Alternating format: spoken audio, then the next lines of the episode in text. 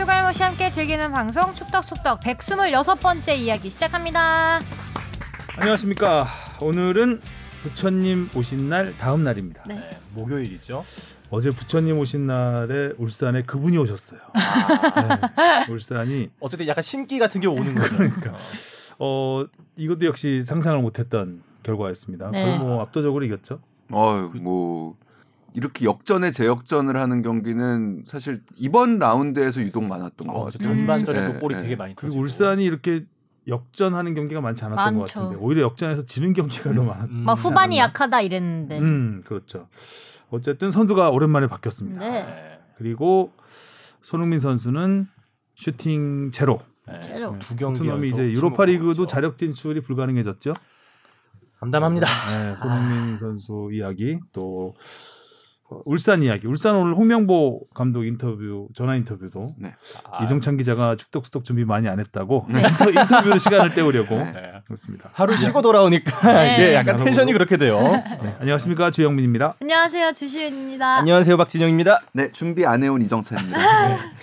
자, 오늘 축덕 토토에서도 대이변이 일어났습니다. 네. 와 중문어 주문어 됐습니다. 음, 정리 한번 해주시죠. 네 샤방가이님이 역시 주시은 아나운서 다섯 경기 적중, 뽕 작가 박진영 세 경기 적중, 하성룡 기자 두 경기 적중, 주영민 진행자 한 경기 적중. 기자도 아니야. 넌 기자도 아니야. 어, 근데 영민 선배가 한 경기 진행자. 마친 경우는 음. 처음 아니세요? 어. 아니, 제가 지난주에 한번 다 틀려볼까 하고 아 그렇긴 했죠. 음, 약간 수를 찍어봤는데 뒀는데. 다 틀리기도 맞아요. 어렵네요. 제가 어, 수요일 경기도 다 마치고 주바페가 대단한 게 무승부를 다 네, 맞췄어요. 수요일 경기를 맞춘 거는 진짜 신기했죠, 어. 좀. 네 그렇죠. 수원승 무승부 맞췄어요. 울산에 두 경기 무승부를 걸었는데 네. 어, 이거를 다, 다 맞췄습니다. 어, 하하 홍명보 감독님한테 일러야 되겠다. 아, 네? 울산 두 경기 무승부에 걸었다고.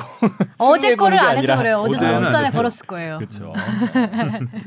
잘 빠져나가는데. 아주. 네 좋습니다. 자 댓글부터 시작하겠습니다. 무건의 낭인님이 세징야 없으니까 세지냐? MC님 아직 개그 제 취향이네요. 하 기자님이 소개한 공격 완성률 그런 데이터가 많아지면 축구도 얘기거리가 더 풍성해질 것 같아요.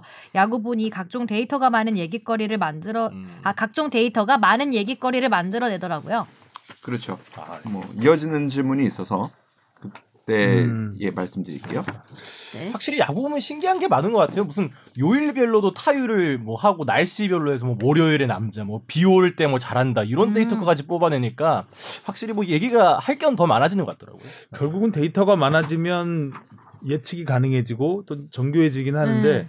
어 저는 잘 이렇게 데이터를 크게 믿진 않거든요. 음, 예를 들어서 음. 뭐 플레이오프 1차전 승리팀이 뭐 음. 무조건 뭐, 간다. 결승전 갈 음. 확률은 몇 퍼센트 이런 거는 그 한번 그 안 된 경우를 빼놓고 그냥 그것만 너무 몰빵을 하는 음. 그것만 보고 예측을 하는 거라 사실 전 기사에서도 그런 건 많이 뺍니다. 음. 후배들이 쓰면 너무 뻔한 얘기라. 음. 1차전 이기면 당연히 올라갈 확률이 높겠죠. 먼저 이겼으니까.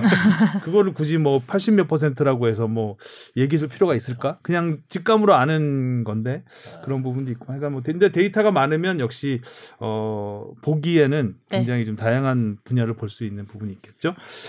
자, 오랜만이다. 질문 가볼까요? 오- 오랜만에 왔네요, 지금. 네. 아유 좋습니다. 네, 무엇이든 물어보세요. 앙. 식식이님이 보내주셨어요. 안녕하세요. 매주마다 기다리는 축덕수덕 찐팬 식식입니다. K리그를 사랑하는 팬으로 몇몇 궁금한 점이 있어서 글 남깁니다. A매치 선수를 차출할 경우 선수나 팀은 거부할 수 없다는 걸로 알고 있습니다. A매치 기간에 수년되었던 K리그 경기들이 열릴 가능성이 많은데 나상호 선수 같이 서울의 핵심 멤버를 A매치 차출 거부할 수 있는지 궁금합니다. K리그 14, 15라운드가 서울, 성남, 포함 몇몇 경기들이 수년됐는데 K리그 베스트 11이 발표가 됐습니다. 14라운드를 기준으로 하면 광주, 서울, 울산, 성남을 제외한 다른 팀으로 베스트 11이 정해졌는데 추후에 광주 대 서울, 울산 대 성남 경기 후에 수훈 선수에 대한 베스트 11은 어떻게 발표되는지 알고 싶습니다.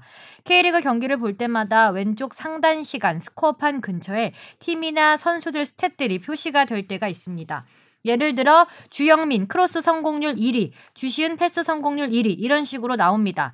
포털 사이트에는 선수별로 득점, 도움, 베스트 11, 슈팅, 유효 슈팅, 파울, 경고, 퇴장, 코너킥, 프리킥만을 볼 수 있습니다. 크로스 성공률과 패스 성공률, 그 밖의 선수들의 stat은 어디서 볼 수 있는지 궁금합니다. 음, 씩씩이님이 아주 디테일하게 네. 질문을 씩씩 씩씩거리면서 해주셨네요. 네. 좀 씩씩거리면서 답을 좀 그래도 여기까지는 아직 줄, 그, 그래도 네, 준비해 오셨어요? 해온 부분, 어. 네.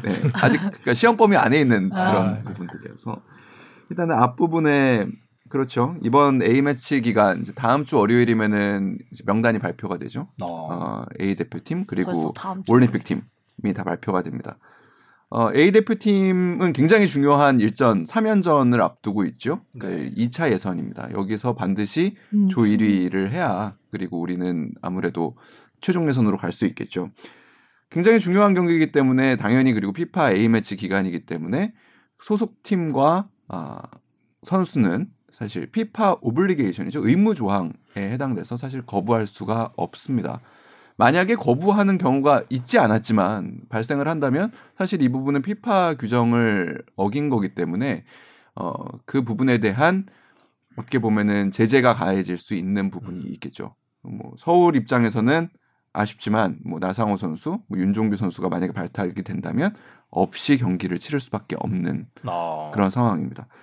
반대로 좀 올림픽 팀도 이번에 소집이 되죠. 네. 어, 뭐 제가 어, 이 정도까지는 말씀드릴 수 있을 것 같은데 아무튼 올림픽 팀이 이번 소집 기간에 어, 실전 경기를 치를 수 있느냐 없느냐가 굉장히 큰 화제였잖아요. 그 최근에 이제 김학범 감독이 그 문재인 대통령도 도와주라고 했다면서 강하게 이, 이야기를 하신 것도 있었는데 음. 경기는 치러질 것 같아요. 어. 어, 실전 경기가 치러질 것 같고 지금 사실 계약이 임박한 상황입니다.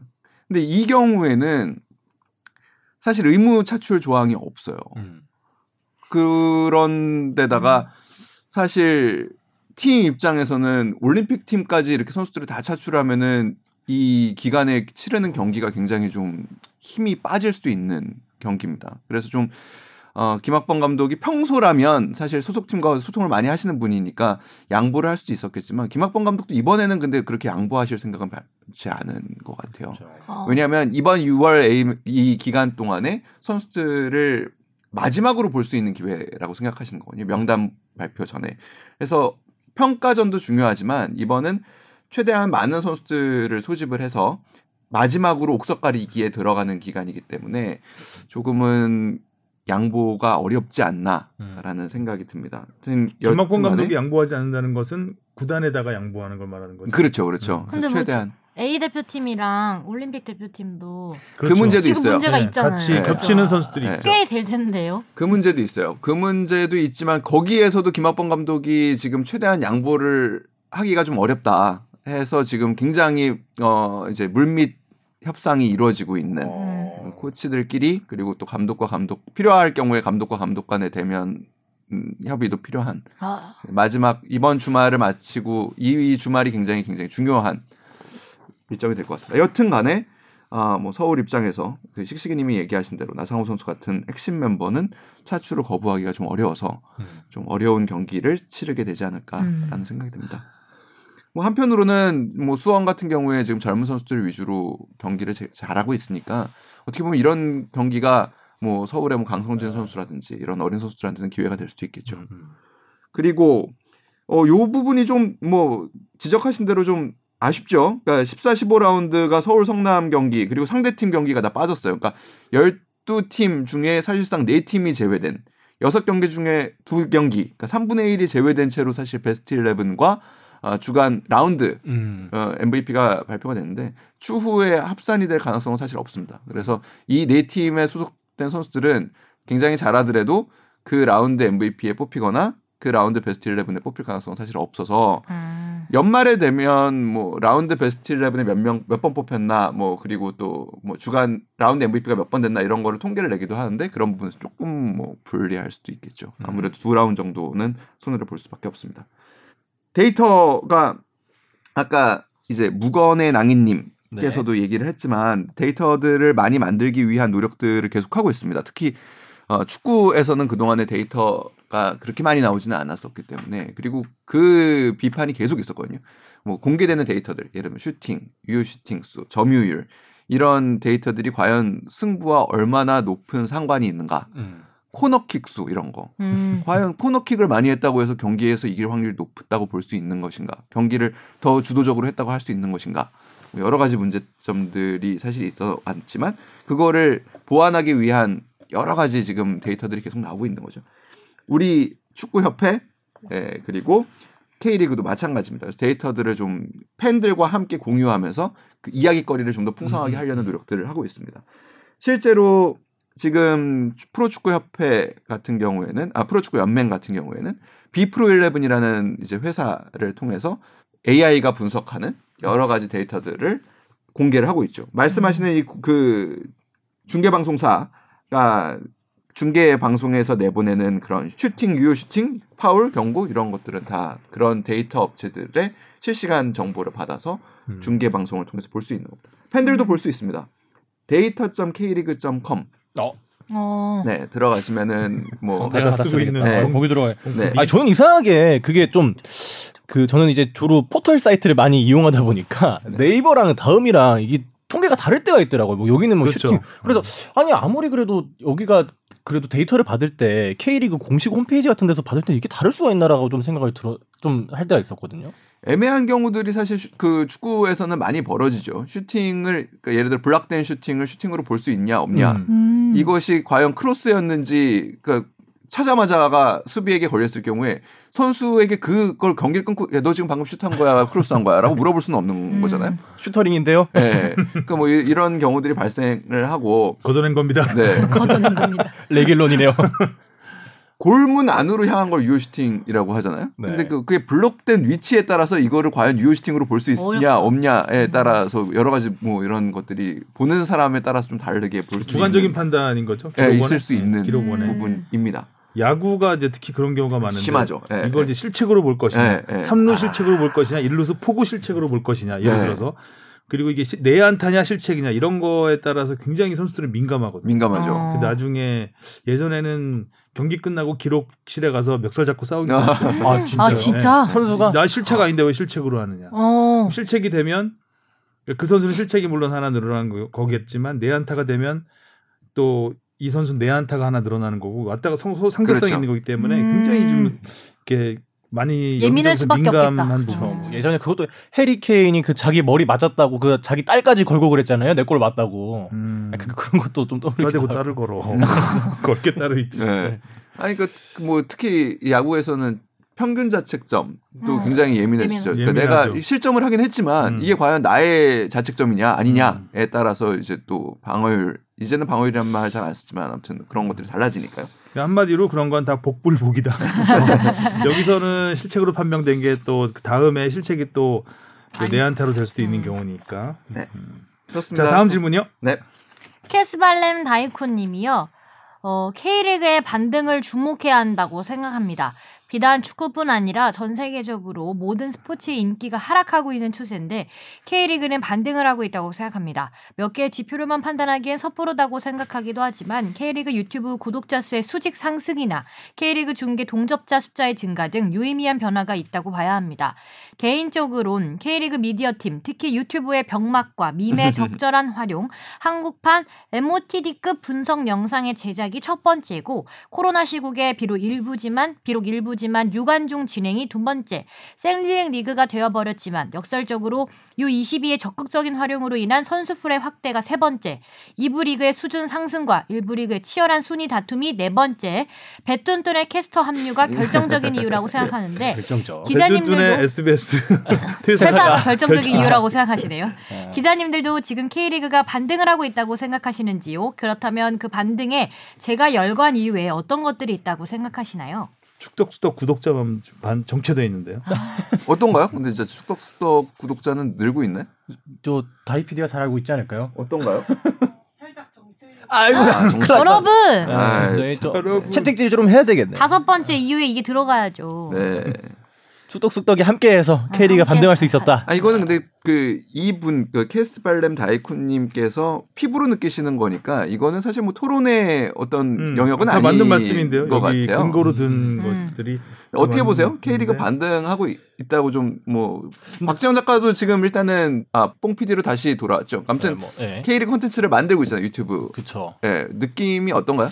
저는 이제 요새는 다시 좀 하- 정체기로 왔다고 생각하거든요. 정체기죠. 저는 한 18년도 아시안 게임 이후에 그때 트리- 특히 또 19 시즌에 그 대구 대팍 돌풍 음. 신드롬이 확 일어나면서 그때는 진짜 어 이거 좀 상승하는구나 했는데 이제 지난해 코로나 코로나랑 때문에. 엮이면서 맞아요. 확실히 그런 현장감이 좀 떨어지다 보니까 그때 저는 더 좀, 치고 예. 올라갈 수 있었는데. 19년이 피크죠. 네. 음. 근데 그거 그래도 음. 조금 더 희망적인 거는 저는 이제 케이스 발렘 다이쿠님이 말씀해 주신 여러 이유 중에 또 다른 게 떠오르는 거는 저는 좀 스타가 결국에 있어야 되지 않나. 음. 근데 이제 지난해나 뭐 올해에서 뭐 이청용 선수나 기성용 선수가 좀 들어오기도 했고, 어 그리고 뭐 새로운 이제 젊은 스타들이 예전에 비해서는 좀 더 발굴되고 있지 않나라는 생각을 갖고 있거든요. 음. 그래서 그런 거에 조금 더 사람들이 열광을 하다 보니까 어, 인기가 그래도 조금씩은 계속 어, 상승하고 있지 않나. 정치 상승 중이다. 예, 약간 근데 조금 미약하게 지난 그러니까 한 1, 2년 전보다는 그 상승 곡선이 좀 완만해진 거죠.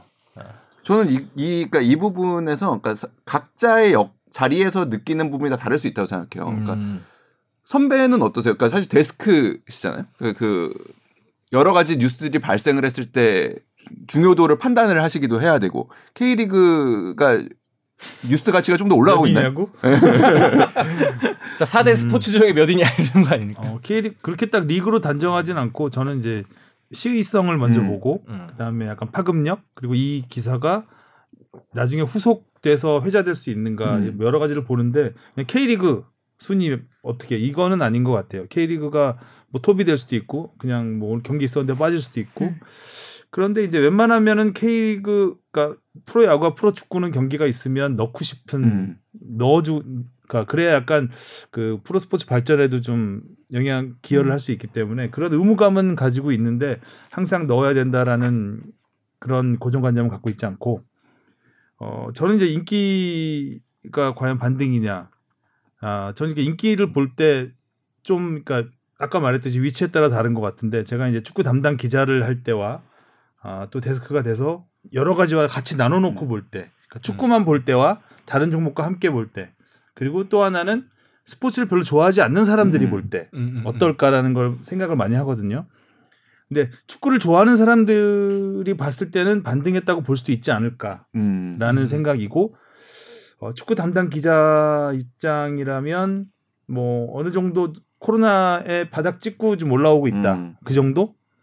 근데 그 축구를 별로 좋아하지 않는 사람, 음. 스포츠를 좋아하지 않 별로 좋아하지 않는 사람들 입장에서는 별 느낌이 없지 않을까. 응. 음, 사- 그러니까 차이가. 솔직히 뭐 어필하는 게 없습니다. 음. 별로. 그러니까 차, 차라리 이동국이 있을 때, 그렇죠, 그렇죠. 아, 네. 어, 레전드. 박주호가 있을 때, 음. 그러니까 이런 그 축구에만. 음. 있지 않고 다른 분야까지 예능에도 좀 나오고 이러면서 음. 좀 축구를 알리는 이런 역할을 하는 어, 물론 조원희 씨가 지금 유튜브에 음. 활약은 하고 있지만 좀 그런 부분에 있어서는 일반 사람들한테 어필하는 건 딱히 오히려 2019년이 더 크지 않았을까 음. 훨씬 저도 뭐 다른 스포츠긴 한데 특히 지난 여자 배구를 보면서 김연경 선수가 국내로 돌아오면서 물론 이런 실력적으로도 뭐 전 세계 탑이긴 하지만 워낙 김연경 선수가 예능 활동도 많이 방송 활동을 되게 열심히 했잖아요. 그래서 김연경 선수가 딱 왔을 때 모든 미디어가 거기에 집중을 많이 했고 이제 김연경을 팔로우 하다 보면은 자연스럽게 다른 선수도 알게 되고 이게 배구의 매력을 알게 되니까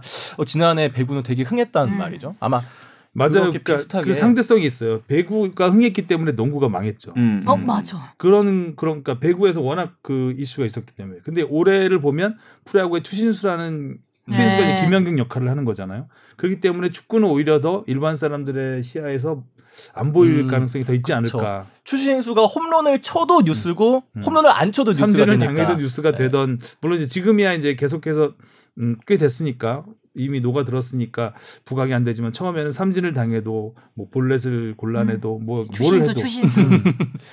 그런 부분이 있어서 약간 어떻게 보면 프로축구 입장에서는 추신수의 국내 무대 데뷔가 악재일 수도 있는 거죠. 음. 저도 전적으로 사실 좀 동의해요. 어떻게 보면 같은 입장에 그러니까 레거시 미디어에 종사하는 사람으로서 같은 부분에 있어서 시각이 겹치는 부분일 수 있다고 생각하는데 축구 팬들에게 접촉면은 굉장히 넓어졌다고 생각해요. 왜냐면 음. 유튜브라는 컨텐츠가 그 동안에는 어 뭐 축구 컨텐츠가 예를 들어 지상파나 이런 레거시 미디어에서 다루지 않으면 접촉할 수 있는 기회가 많지 않았거든요. 그렇죠. 근데 지금은 뭐 다양한 유튜브 컨텐츠 그리고 K리그 1부, 2부가 전 경기가 중계가 되면서 어떻게 됐든 골 장면은 찾아서 볼 수 있게 된 미디어 환경 속에서 뭐 팬들 입장에서는 어 점점 점점 이야기거리가 많아지는구나라고 생각할 수 있겠지만 어, 또 한편으로 아쉬운 부분은 그럼 과연 전국구 스타가 늘어났는가? 그러니까 결국에 그 리그를 대표하는 스타가 누군가라는 점에서는 아직은 조금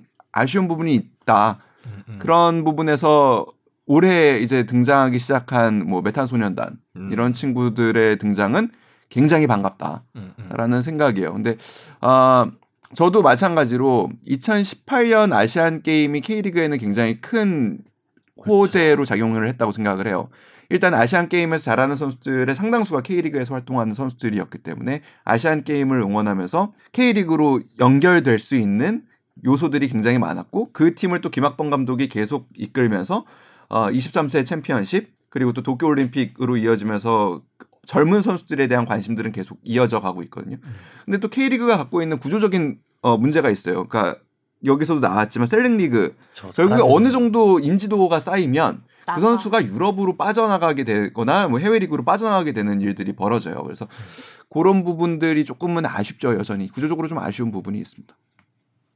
K리그에서도 좀 경기 일정이라든가 이런 걸 짤 때 보면 좀 아쉬운 것들이 많이 있거든요. 특히 뉴스하는 입장에서 음. 그렇죠. 네, 어제 네, 같은 네. 경우 정말 아쉽죠. 쉬는 날이었는데 음, 쉬는 날이었으면 좀 낮에. 경기를 일찍 편성을 해서 음. 그 지상파 뉴스에 다 나갈 수 있는 뭐 지상파뿐만 아니라 네, 네, 그 네. 저녁 뉴스에 다 나갈 수 있는 아, 그런 좀 배려를 했으면 어땠을까. 뭐 어제 사실 다. 전북과 울산 경기 같은 경우도.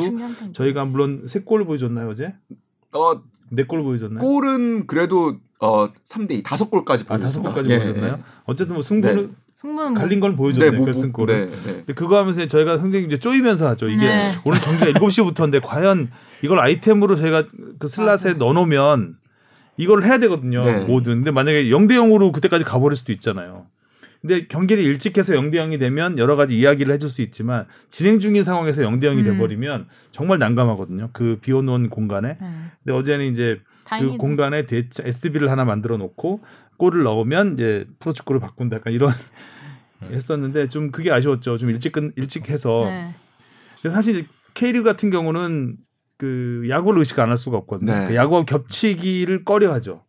아, 근데 그- 어제 야구 같은 경우 2시에 한 경기들이 많았기 때문에 음. 그러니까 보통 이제 주 그러니까 쉬는 날에 5시 경기들을 많이 하거든요, 야구가. 그래서 그런지 아, 그런 게 좀 융통성이 떨어지지 않았나. 음. 저는 뭐 저녁에 뭐 할 수는 있다고 생각하는데 어제 두 경기가 둘 다 7시에 열린 게 좀 아쉬웠어요. 그러니까 한 특히 경기만이라도 네. 6시에 열렸으면 어땠을까라는 생각이 또좀 둘다. 재밌는 6시라도. 그게 이제 그거 똑같이 그 이렇게. 뽕피디가 얘기하는 거는 바로 축구를 좋아하는 팬들의 입장인 거예요. 네. 밤에도 아. 상관없어. 음. 하지만 이게 일반 사람 그렇죠, 그렇죠. 모르지. 팬 몰라. 범위를 넓히고 넓혀야죠. 축구를 좀 더그 알리기 위해서는 모든 사람이 음. 볼수 그치, 있는 볼 수 있게 거. 해주는 게 중요하죠. 맞아.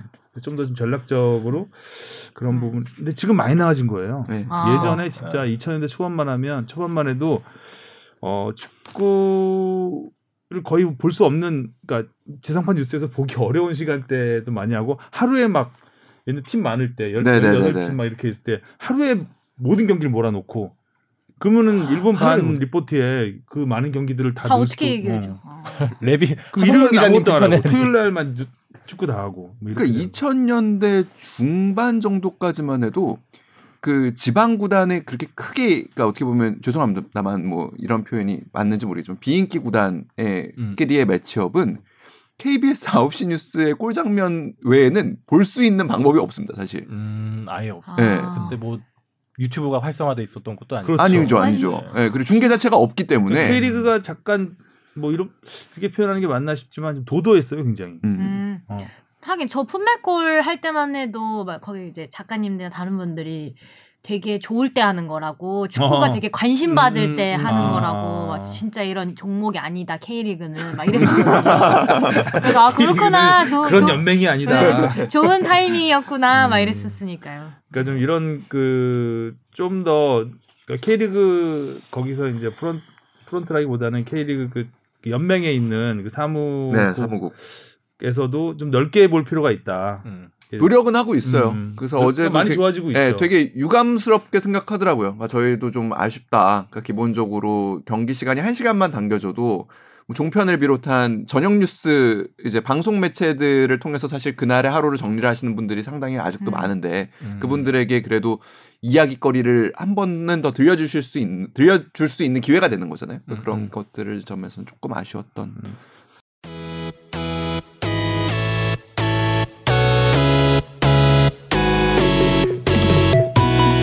여러분은 지금 축덕 속덕을 듣고 계십니다. 잊지 말고 하트 꾹. 자 오늘 이종찬 기자가 준비 많이 안 해온 김에 네. 네. 여담을 많이 나눴습니다. 깔아놔야 돼요 일단 어. 시간을. 자, 좀 많이 채웠으니까. 네. 자 이슈로. 넘어가도록 하겠습니다. 자 K리그부터 보겠습니다. 제목 징크스도 이겨낸 원팀의 힘. 크, 2년 만에 전북 잡은 울산. 오. 아, 우리 원팀 리더십 저자로서 네. 이정찬 기자. 그 책 내용의 주인공이죠 어떻게 보면 그렇죠. 홍명보 호가 주인공이죠. 뭐 아니 그러니까 그 이야기에서 시작을 하긴 했는데 네뭐 아무튼 뭐, 네. 거기까지밖에 아, 근데 저도 안 봤어요. 네. 신기한 시작만 게 봤어요, 시작만. 이번에 그 뭐야 경기 끝나고 기사글을 좀 찾아보니까 골 넣은 우리 김민준 선수가 있잖아요. 아, 네. 네. 먼저 그 원팀에 대해서 이야기를 나누더라고요. 어, 책 음. 읽었나 봐. 아 책을 읽어서 그런가? 그러니까 보내줘야겠네. 이번에 특히 또 뭐 되게 겨- 중요한 경기이기도 했지만 어, 뭐요 근래 뭐 무승부도 두 경기 연속으로 음. 했고 이렇게 쉽지 않은 상황에서 홍명보 감독님이 항상 이 원팁을 강조했다고 그래서 이제 어 뒤집는 힘 특히 이번에 강팀을 또 중요 경기를 잡을 수 있었던 이유가 거기에 있지 않았나라고 이런 어린 선수가 먼저 얘기해 주는 거 보면은 되게 좀 피부로 많이 와닿는 게 있지 않나 아, 김민준 선수가요. 울산이 삐걱삐걱 내려가는 것 같더니 네. 그죠? 전북이 맛이 가고 네, 네. 울산이 갑자기 전북 어느새 아니, 울산이 수원하고 비길 때만 해도 아 아이. 저러의 기회인데 음. 그래서 그런 아, 생각을 맞췄지 했었는데 그 경기. 어, 전북을 잡아버렸네요. 그니까요. 음. 이 경기에서 근데 만약에 그 사실 졌으면 울산도 이제 전반기를 상당히 어렵게 마무리하게 될 가능성이 굉장히 높았던. 그러니까 사실 음. 이런 경기 한 경기는 뭐 우리 그런 저는 되게 상투적인 표현이었어도 그런 표현 별로 안 좋은데 한 경기 이상의 의미가 있는. 아, 뭐 승점 6점짜리 경기다. 아, 승점 6점짜리 의미라 경기라는 거는 저는 나쁘지 음. 않은 표현이라고 생각해요. 왜냐하면 그거는 예를 들어서 강등권의 두 팀이라든지 승, 그 맞대결일 경우에는 사실 6점짜리라는 게 의미가 있어서 하는데 한 경기 이상의 의미, 뭐 그다음에 뭐 다음 경기를 생각했을 때 굉장히 중요한 뭐골 뭐 이런 거는 솔직히 저는 음. 없다고 생각하긴 하는데 다 중요하니까요. 예, 그 축구가 다른 어떤 스포츠보다 정서적인 스포츠라고 저는 생각을 하거든요. 그러니까 음. 한 경기의 결과가 어, 다음 경기에 미치는 영향이 굉장히 크다고 봤을 때 뭐 팩트로 보면 전북을 상대로 울산이 승리한 게 2019년 5월 12일 이후에 739일 만이에요. 와, 음, 어, 되게 굉장히 오래됐구나. 오래된 경우거든요. 그래서 울산 선수들 입장에서는 일단은 그런 승리한 경험을 얻는다라는 게 되게 좋았을 음. 것 같고 그리고 또 지금 울산이 한 경기를 더 치른 상황이긴 하지만 일단은 선두에 있거든요. 그거는 음. 기분이 좋아요. 일단 선수, 선수단 전체 아, 맨 위에 있으면 65일 만에 1위를 탈환했다고 하는데 뭐서 이따가 한번 뭐 어제 홍 감독 표정 굉장히 좋더라고요. 아, 그래서, 이거 예. 저희 그렇게 빵끝 웃으시는 것 거의 뭐 2002년 그 4강에서 예, 스페인전 무슨 네, 뭐 페널티킥 예, 승부차기 넣고, 는 줄. 승부차기 넣고. 그때 이후로 처음 뵙는 것 같아요. 그런 표정은 그때도 진짜. 그렇고 저기 런던 그 올림픽 2010년 때 런던 올림픽 아, 동메달 박주영 선수가 골 넣었을 때 뭐 거의 그 거의 표정이 나왔죠. 예, 감정이 전북전 승리가 그 정도 막 어, 이제 큰 대회 메이저 대회에서 우승한 아 우승까지는 아니더라도 얼마나 예, 이기고 싶었으면 그러니까 계속 말씀하셨었잖아요 음. 처음부터. 그렇죠. 전북만은 꺾고 싶다라고 네. 하셨는데 꺾었습니다. 네. 아 전북은 근데 어떻게 하나요? 그 화공 어디 갔어요? 화공 전북은 지금 두골 넣긴 했죠. 또. 응? 경기를 보면 뭐 최근 경기를 아, 보면 두 골을 넣긴 했다. 네. 그래도 화공이다. 예. 슛 숫자 자체가 좀 적어요. 그러니까 뭐 좋게 아. 얘기하면은 결정력이 좋다고 볼 수도 있고 그다음에 뭐 아무튼 그 공격 완성도라는 거를 우리가 이제 체크를 해보려고 하는 거거든요. 이제 음, 네. 그 데이터적으로. 그러니까 공을 소유해서 패스를 나가기 시작해서 끊기기 전까지 의 경우를 공격 시퀀스라고 봤을 때 이 시퀀스가 슛으로 마무리된 비율이라는 게 조금 적어요. 음, 아, 전북이 네. 마무리가 음. 잘안 된다. 마무리가 슈팅 잘안 돼요. 수도 네. 굉장히 적잖아요. 슈팅 수가 좀 적어요.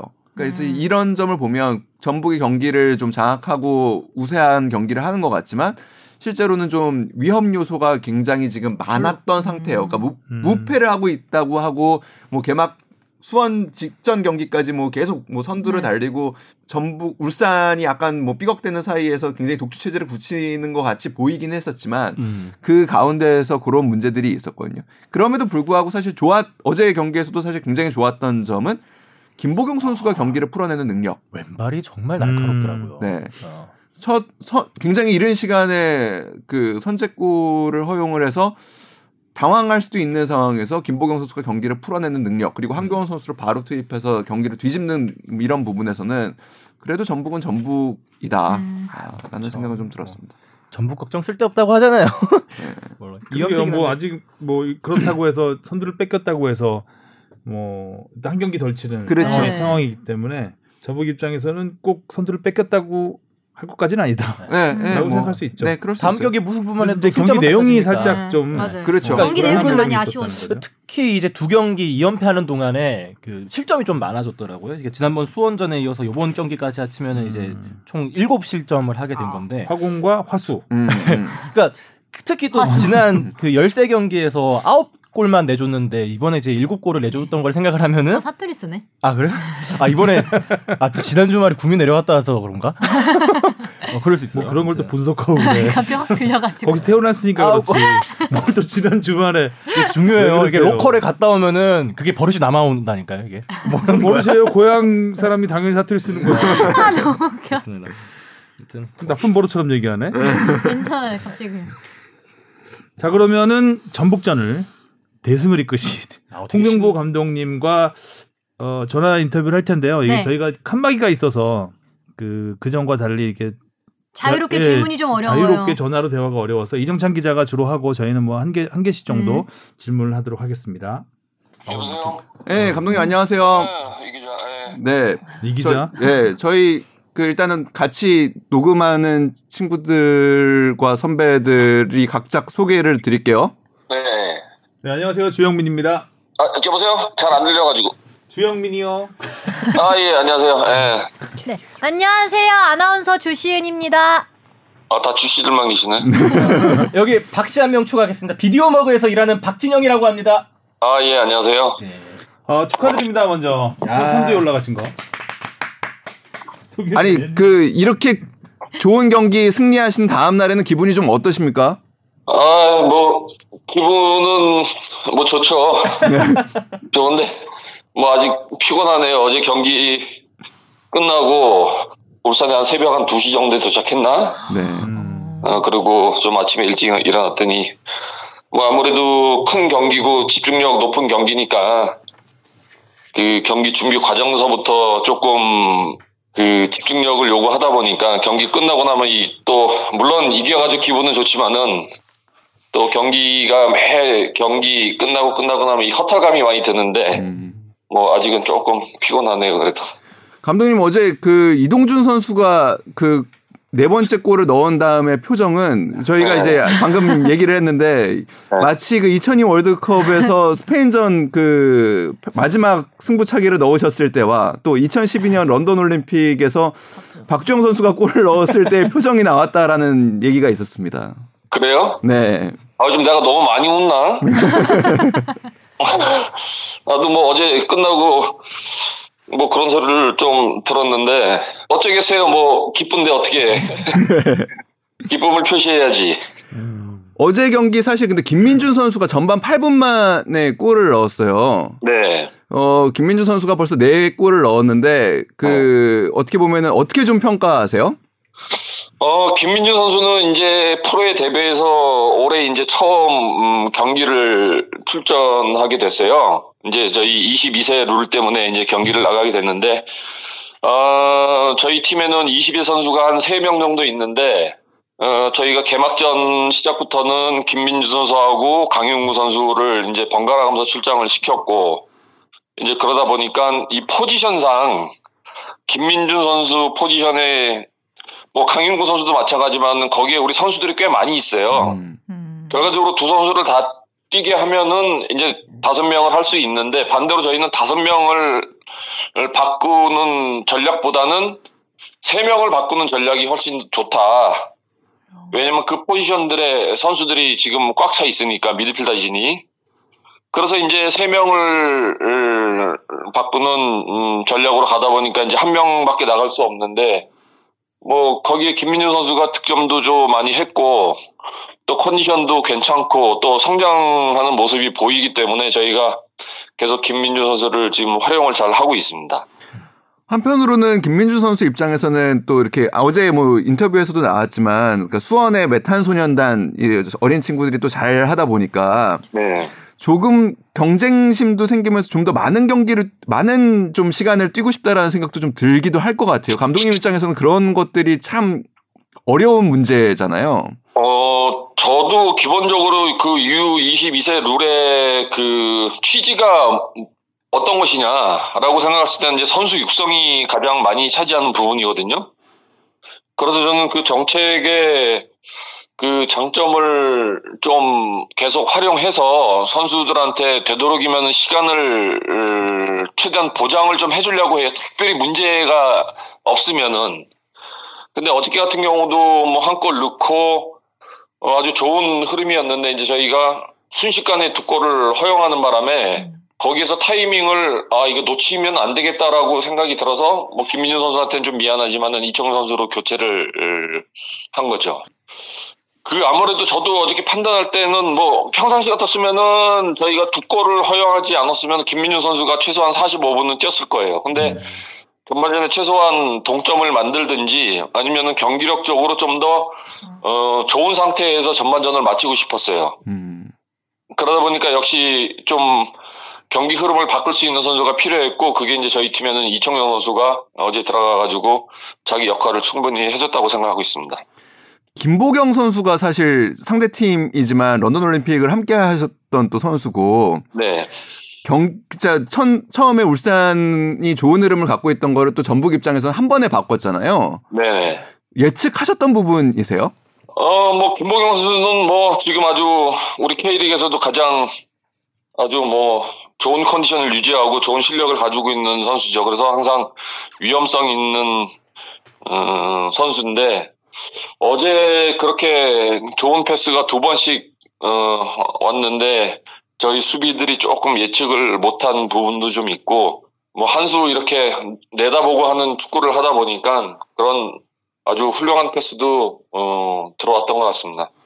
전북 이뭐 상대 팀이긴 하지만 전북이 뭐 무패 행진을 달리다가 조금 좀 어려움을 겪는 것처럼 보이거든요. 감독님 이번 경기 준비하실 때 좀 어떤 부분을 공략해야겠다라고 생각을 하셨던 거예요? 아, 아무래도 조금 그 조직적인 음, 면에서 그 뭐 상대보다는 저희가 그 미드필더진이 뭐 요즘 특히 들어서 고명진, 원두재, 윤빛가람 이 선수들의 어떤 컨비네이션이 굉장히 좋아요. 음.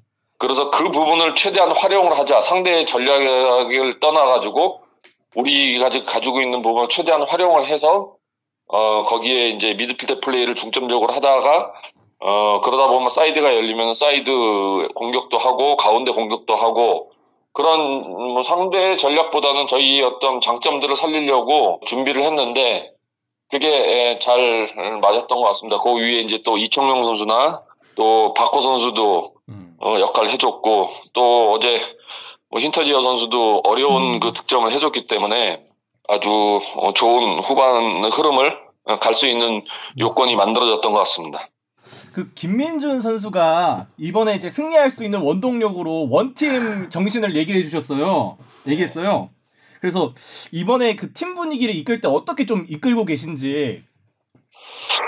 어, 뭐 제가 올해 처음 부임을 하면서 이제 우리 울산 팀이 이제 장단점을 파악을 어, 제가 이제 하다 보니까 조금 어, 부족한 부분이 어떤 부분이냐라고 생각했을 때 저는 이 팀 정신 그러니까 서로 팀을 위해서 헌신하고 그다음에 팀을 위해서 노력하고 이런 부분이 조금 음, 어, 작다라는 음, 저희 나름대로 평가를 좀 내렸어요. 물론 개개인의 어떤 기술들이나 능력들은 좋지만은 아시겠지만 축구가 이게 팀 스포츠이기 때문에 이 팀원들이 얼마나 잘 그 서로 어, 협력해 하면서 하느냐가 굉장히 중요한데 뭐 그런 부분은 계속 지금 음, 선수들하고 어, 대화해 가면서 어, 좀 팀을 만들어가고 어, 있는 중입니다. 뭐 아직까지 좀더더 시간도 걸려야 될 것 같고 하지만 그래도 저희가 요 근래에 이렇게 저희 선수들이 예, 하는 음, 경기나 또 경기 상황들을 또 만들어가고 또 거기에서 또 어, 뭐 예를 들면은 저희가 실점을 먼저 하고 마지막에 득점을 하는 음. 뭐 그런 것들이 조금씩 이제 쌓이기 시작해가지고 팀의 어떤 그 힘에 예, 힘이 예, 나올 수 있는 기초는 지금 다 마련돼 있지 않나라는 평가를 좀 내리고 있습니다. 원팀 얘기가 나와서 질문 드리는 건데요. 감독님 원팀 리더십 책 읽으셨나요? 아, 예, 예, 읽었습니다. 어, 필요 읽으셨대요. 예. 보유자시군요. 네. 가- 어떠셨어요? 그 소감이. 어, 누구, 누구, 누구 책이요? 제 책이요. 아, 그거 읽었죠. 아, 저이 기자님 쓴 책 다 읽었고, 오. 그다음에 거기에 뭐 저희 제 얘기도 좀 많이 있고 또 제가 어, 참고해야 될 부분도 많이 있고 오. 그래가지고 어, 아주 좋았어요. 어, 아주 잘 읽고 거기에서 또 어, 활용하는 부분들도 있고 아, 네, 뭐, 구체적으로요. 뭐 저기 이- 어떻게 보면은 제가 했, 했던 거를 또 우리 우리 이 기자님도 잘 알고 있으니까 뭐 크게 어떤 음, 차가 있는 게 아니라 거의 비슷한 상황에서의 어떤 리더십이기 때문에 거의 뭐 비슷하게 활용을 다 하고 있습니다. 그 이제 K리그 전반기가 뭐 어느 정도 뭐 끝나가고 있잖아요. 이번에 어, K리그 감독으로서는 처음 시즌을 마- 맞이하고 계신데 어떻게 뭐 K리그만의 다른 게 좀 있을까요? K리그만 어떤 걸 다시 한번. 어, 그러니까 K리그 감독을 이제 처음 경험하고 계신데 약간 뭐 소감이나 좀 다른 점이 있는지 뭐 대표팀 감독을 할 때나 혹은 뭐 다른 리그 아무래도 대표팀 감독을 하는 거하고는 많이 다르죠. 어, 대표팀은 뭐 훈련할 수 있는 시간이 뭐 예를 들면 친선 경기면은 뭐 한 3, 4일밖에 없고 뭐 메이저 대회 월드컵이나 그런 대회는 이제 한 달 뭐 많아도 한 달밖에 없는데 여기는 매일매일 같이 선수들과 음, 얼굴 보면서 훈련할 수 있고 또 팀을 만들어갈 수 있는 게 예, 조금 다른 점인 것 같습니다. 뭐 어떻게 보면 매일매일 을, 뭐 좋은 상태에서 어, 뭐 경기가 지면은 좋은 상태가 되지 않은 상태에서도 얼굴 보지만은 또 그 그런 시간들을 또 이겨내 가면서 팀을 만들어가는 게 아주 재미있는 것 같고요. 어, 뭐 K리그 같은 경우는 어, 올해 같은 경우는 굉장히 음, 평준화가 많이 됐다라는 느낌이 들고요. 어, 우리 K리그에 있는 그 선수들이 어, 높은 수준에서 어, 경기를 하고 있구나라는 느낌을 받았습니다. 네, 감독님 말씀 감사하고요. 네, 앞으로 정상에서 계속 유지하시고 끝까지 올해는 가시기를 기대하겠습니다. 동해안 더비가 다음 경기도 중요해요. 아, 다음 동해안 더비죠. 네, 네. 또 주말에 동해안 아. 더비예요. 중요한 경기가 계속 연이어 있어서 허탈감이 굉장히 심하시고 경기가 끝나면 네 건승하시고요. 네 필승을 기원하겠습니다. 예, 고맙습니다. 네 고맙습니다. 감사합니다. 화이팅! 홍명보 감독님이 그 기자회견 때보다는 말씀을 훨씬 잘하시는 것 같아요. 어, 그리고 목소리에서 어, 자신감이 막 허탈감이 묻어나고, 있다고 하긴 어, 하시지만 런던에 동메달 걸고 같은 되게 행복해 하시는 것 같은데요? 이겼으니까요. 아, 근데 저도 이번에 목소리 들으면서 느끼는 건데 음. 되게 홍명보 감독님 이미지를 생각하면 좀 딱딱할 어, 것 같고 그렇죠. 것 같고. 그리고 원래. 말씀이 되게 네. 느리세요. 어. 말씀이 이게 질질 끌어서 사실 방송 리포트로 쓰기는 정말 쓰기 힘들죠. 힘들죠. 네. 아. 어, 그러니까 말이 딱딱 끊어지진 않고 중간 중간에 길게 길게 늘어지는 게 있는데, 어 말씀을 아주 깔끔하게 하시고 더욱더 놀라운 거는 이정찬 기자의 원팀 리더십을 읽고 다 거기서 읽었다. 인용을. 하신다는. 참고하신다고. 과거의 나로부터 배우는 거죠. 다시 한번. 아, 내가 이렇게 팀을 이끌었구나. 아. 이정찬 기자가 아주 잘 사귀어놨어 보니까. 오늘 방송을 아주 무사히 마칠 수 있게. 네. 아주 좋네요. 음, 네, 아주 얘기 잘 들었고요. 네. 자 그리고 스왑? 수원 아 저는 근데 이 경기 보면서 그 사실 그 울산 전북전도 그렇고 수원 포항전도 그렇고 굉장히 그러니까 사실 볼- 많다죠. 보기 힘든 경기예요. 네. 음. 그러니까 예를 들면은 그러니까 울산 전북도 선제 이른 선제골 그걸 또 음. 이르게 뒤집고 음. 그걸 다시 또 뒤집고 뭐 이런 경기가 사실 그렇게 네. 우리가 흔하게 보진 왜냐면은 축구는 아무래도 흐름의 스포츠니까 한번 네. 분위기가 넘어가면 다시 가져오기가 굉장히 어려운데 맞아. 이게 난도는 더 높다고 봅니다. 수원과 네. 포항의 경기. 그러니까 음. 포항이 임상엽 선수가 26분 만에 헤트트릭을 달성을 하죠. 여기서 끝났다고 봤거든요. 맞아. 보통 이런 경기는 여기서 끝납니다. 네. 그때 특히 그 마지막 헤트트릭 하고 나서 그 홈 경기장에 이제 거기 계신 그 사내 아나운서라고 하잖아요. 장례 아나운서, 네. 장례 아나운서. 뭐 아직 끝나지 않았습니다. 뭐 이길 수 있습니다. 역전할 수 있습니다. 근데 그게 좀 되게 애처롭게 들렸거든요. 음. 근데 몇 분 안 지나서 뭐 몇 분 안 지나서까지는 아니지만 꽤 이제 벌써 동점까지는 따라잡았으니까 야 이게 음. 경기가 또 예전에 뒤집히나? 강원하고 포항이 포항. 한번 그렇죠, 그렇죠. 네. 5대 4 네, 네, 네, 경우가 네, 있잖아요. 네. 포항 입장에서는 굉장히 쫄렸을 것 같아요. 그때 악몽이 아, 다시 뜨거워. 트라우마처럼. 어. 네.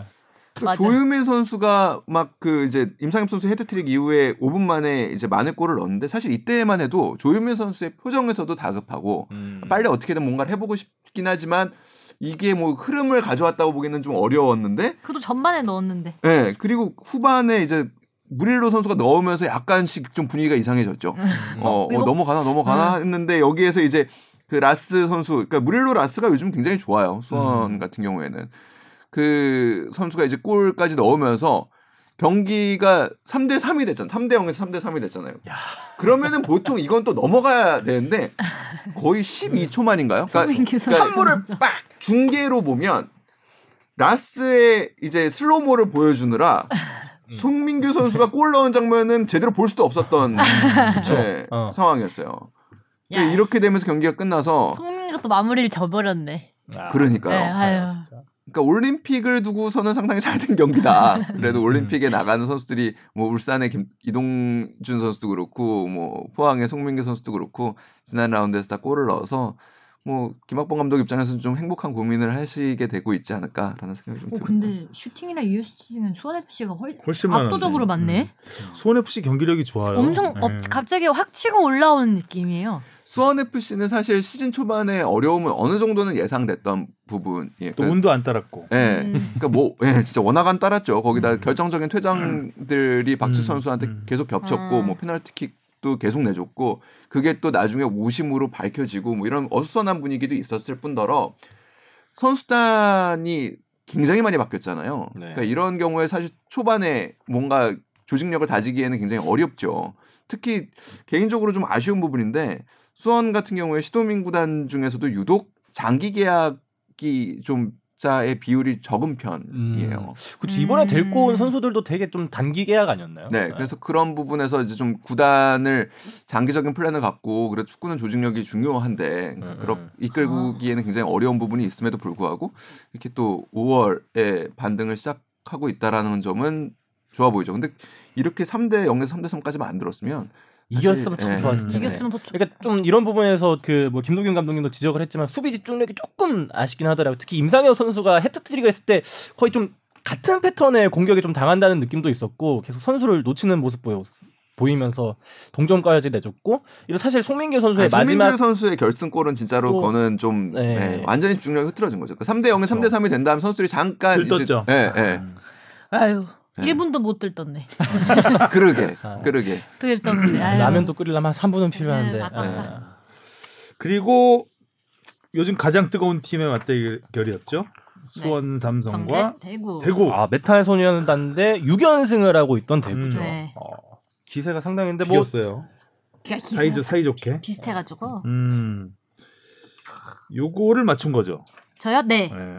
아, 이거는 진짜 안 거- 맞추기 어려워. 안 걸었지 않나요? 그러게. 아, 안 걸었나요? 이건 안 걸었네. 안 걸었어요? 네. 네. 네. 안 걸었어요? 네. 어디 스리슬쩍 이렇게 어디까지 어? 맞춘 거. 네. 지난 라운드 이걸 맞출 거였죠. 네.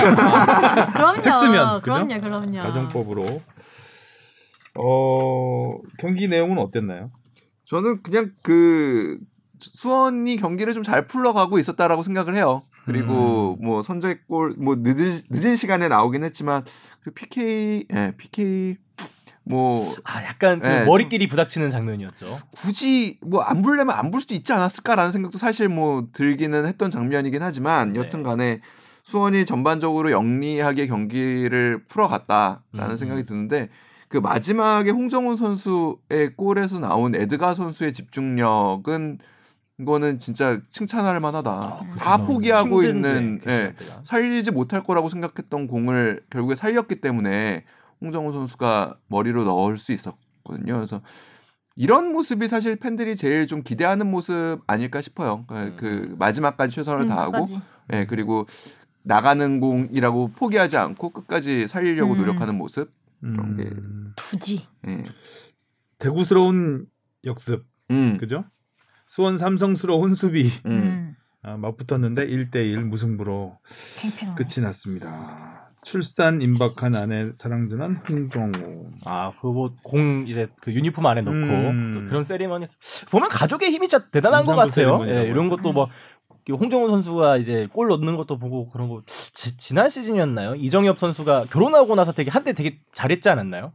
우리 흔히 그런 얘기하죠. 분유 buff라고 분유값 벌기 위해서. 예, 아. 열심히 분유값이. 비싸죠. 어, 네. 아들 딸 얼굴 한번 보고 아, 골 넣어야 내가 분유값을 버는데 아, 배가 불러올 때마다 이제 가장으로서 무게를 느끼는 군대빨 거죠. 나가면 분유빨. 분유 buff가 너무 웃기네. 분유 buff. 네. 어, 정리를 하고 손흥민 선수 이야기로 가보겠습니다. 그냥 하- 하- 그 일주일 사이에 챔피언스리그 거의 광탈이죠. 음. 유로파 리그까지 그렇죠. 지금 뭐다 빠르게 해먹었습니다.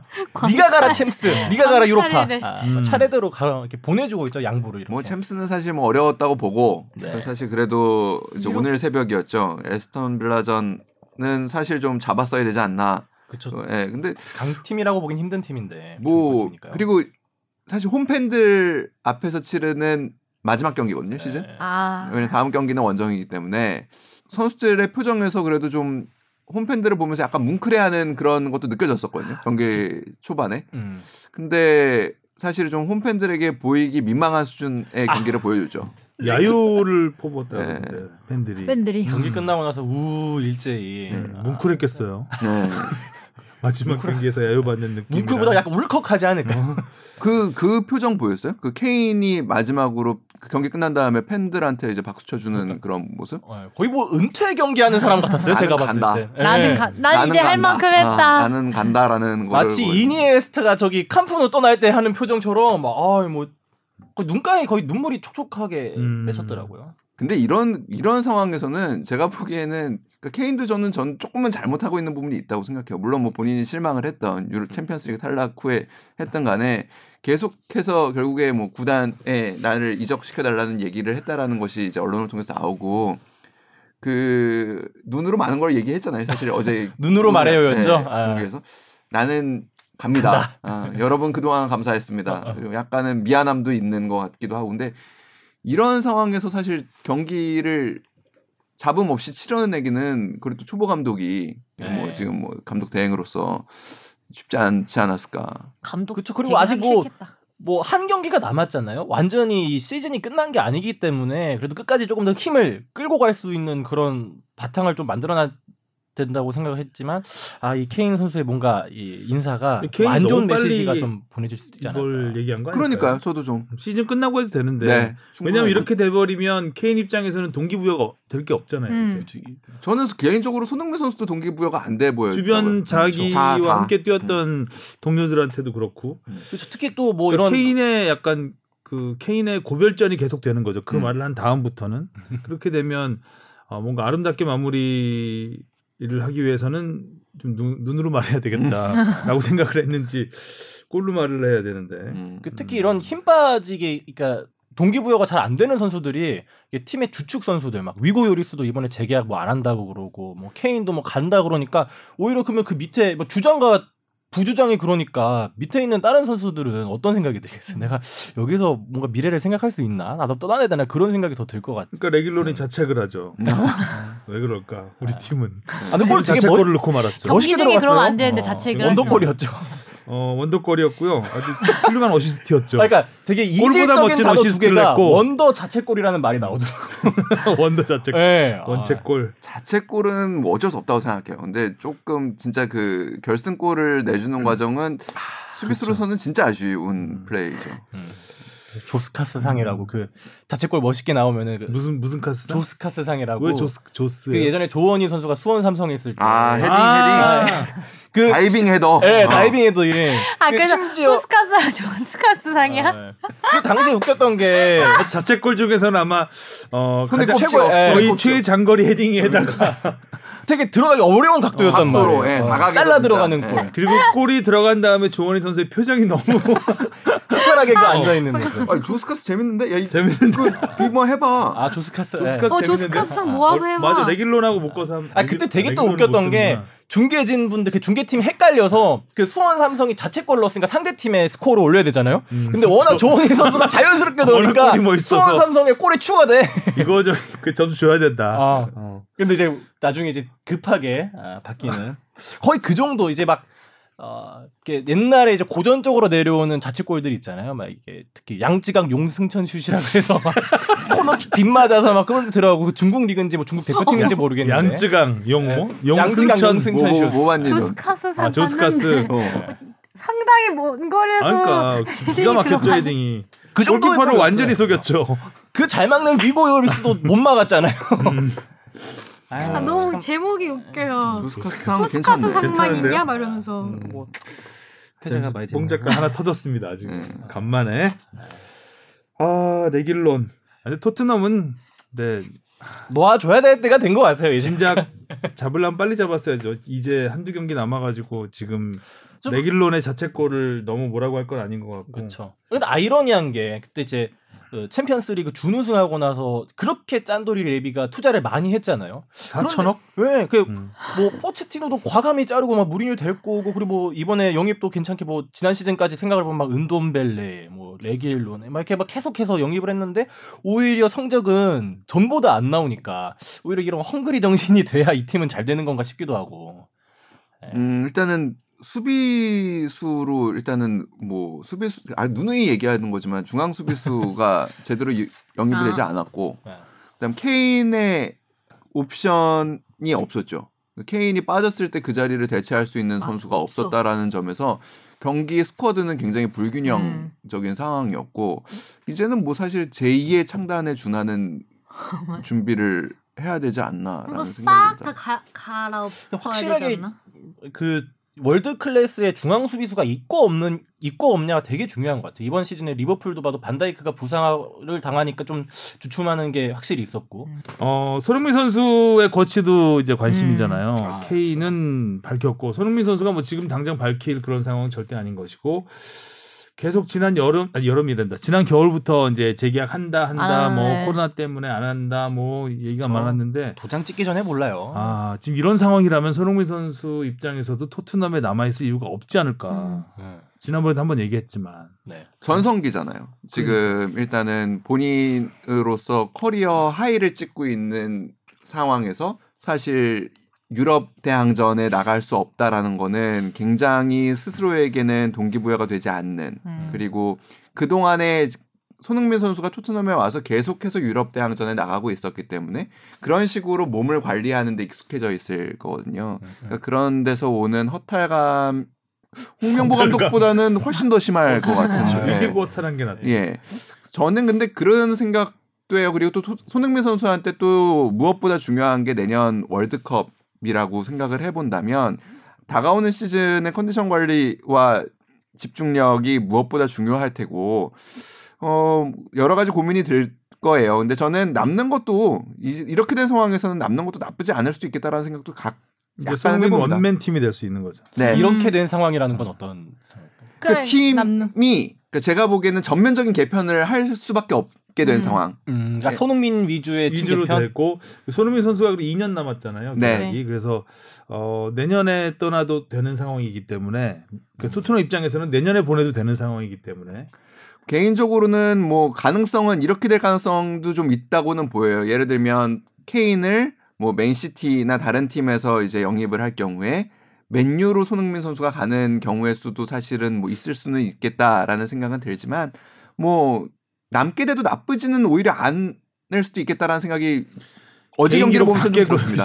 네. 어, 몰아주는 골 다 넣고 네. 어? 원맨 팀이 되면 골 기회가 더 많아지겠죠 아무래도. 근데 쉽지는 않을 것 같기도 해요. 개인처럼 또 잘 호흡을 맞춰서 주는 음. 선수가 또 있을까 그렇죠. 싶기도 하고. 혼자 잘한다고 음. 골을 넣을 수 있는 건 아니니까. 아니니까요. 네. 음. 그리고 그 무엇보다 저는 그래요. 그러니까 여전히 저는 손흥민 선수보다 박지성 선수에 대한 그 마음이 좀 더 크게 가는 이유 중에 하나는 이기는 팀에 결국에는 있을 때 빛이 나거든요. 축구 그렇죠. 선수는 네. 음. 결국에 우승하는 팀에 있었던 게 빛이 나고 물론 손흥민 선수가 그 어떤 우리나라의 역대 있었던 선수들보다 멋진 골, 많은 골을 넣으면서 어 자랑스러운 모습을 보여주고 있지만 그래도 축구라면 그래도 음. 이기는 팀에 있는 것도 중요하지 않나라는 여러 가지 생각이 복잡하게 들어있는데 저만 그렇겠어요. 음. 뭐 손흥민 선수 팬 그리고 또 손흥민 선수 본인 굉장히 복잡하겠죠 마음이. 참고로 그 손흥민 선수가 유럽 대항전은 나갈 수 있습니다. 토트넘이 음, 밑에 컨퍼런스 리그라고 하나 만들었거든요. 네네네. 그러니까 유럽 대항전의 3부 리그인 거죠. 음. 네. 그러니까 1부 리그 챔피언스 리그, 2부 리그 아, 유로파 리그, 삼- 밑에 컨퍼런스 리그라고 만들었는데 사실 뭐 명목 명분은 그러니까 더 많은 그 어, 많은 국가와 많은 팀들의 기회를 주자는 거지만 결국은 돈벌이를 위해서. 만든 거죠. 아, 하지만 이제 컨퍼런스 리그 는 뭐 그건 생각할 필요도 없는 것이고 없는 네. 거나 다름없다고. 일단은 우리는 손흥민 선수를 볼 날이 멀지 않았다. 아 이제 이번 주말에 경기가 끝나고 나면은 돌아옵니다. 돌아오면은 다음 아, 이제 A 매치 매치가 3연전이 있죠. 있기 때문에 음. 이제 직접 뭐 고향에서 하는 거는 어느 정도 결정이 된 것 같고요. 네. 그래서 예. 날짜도 잡혔죠. 네. 주말에 하더라고요 네, 경기를. 6월 5일부터 경기를 시작합니다. 아, 벌써 6월이 북한이 빠졌기 때문에 세 경기, 세 경기. 정말 오랜만에 아무튼 그래도 손흥민 선수가 뛰는 모습을 직접 볼 수 있는 날이 멀지 않았다. 또. 네. 예. 진짜 거의 완전체 가까운 언젠가 싶네요. 그때. 그 네. 국내에서 손흥민 선수 뛴 거 본 지가 굉장히 네, 진짜 오래됐네. 그러네요. 생각보다. 9년이 뭐 음. 마지막이었던 것 같은데. 자, 아무튼 오늘 그 이정찬 기자가 준비 안 한 것 치고는 저희가 이런저런 얘기 많이 나눴고 조스카스 상이라는 아, 또 새로운 분야를 알게 됐습니다. 너무 웃겨, 너무. 자책골도 예술의 경지가 있습니다. 또 홍명보 감독이 이정찬 기자의 원팀 리더십을 읽고 참고하고 있다는 것도 알게 됐고요. 네. 허탈한 홍명보 아주 감독. 유익한 시간이었던 것 같습니다. 아 우리 축덕 토토하고 가야죠. 아, 네. 네, 아프지만 또 또. 축덕 토토 어디 있어? 6페이지에 있습니다. 금토일 경기 다 하나요? 그쵸 이게 같은 한 라운드. 라운드니까. 아 드디어 여섯 경기가 그래도 완전체가 아, 됐어요. 그렇군요. 자가 경기가 다 끝나서. 네, 서울이랑 성남이 돌아왔죠. 음, 갈게요. 네. 수원 FC 대 인천. 수원 FC 아 수원 FC입니다. 수원 FC요.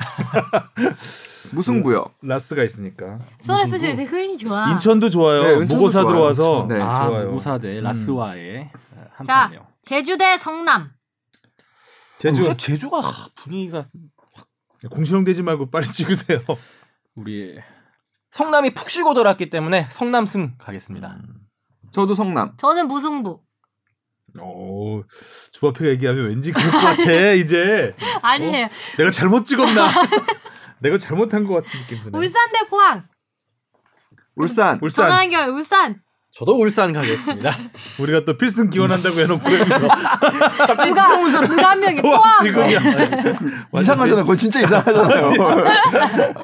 끝까지 뭐 정상에서 망설였어, 뽕 PD 살짝 망설였어. 아, 망설였어. 끝까지 정상에서 해놓고 포항 이러면 이상하잖아 진짜. 자 울산 갑니다. 광주 대 수원. 수원. 수원. 수원. 저 무승부 봅니다 여기. 음. 수원 지쳤어요 지금. 대구 대 전북. 아, 어려워. 전북이 정신 차릴 때가 됐는데. 대구 대 전북? 전북.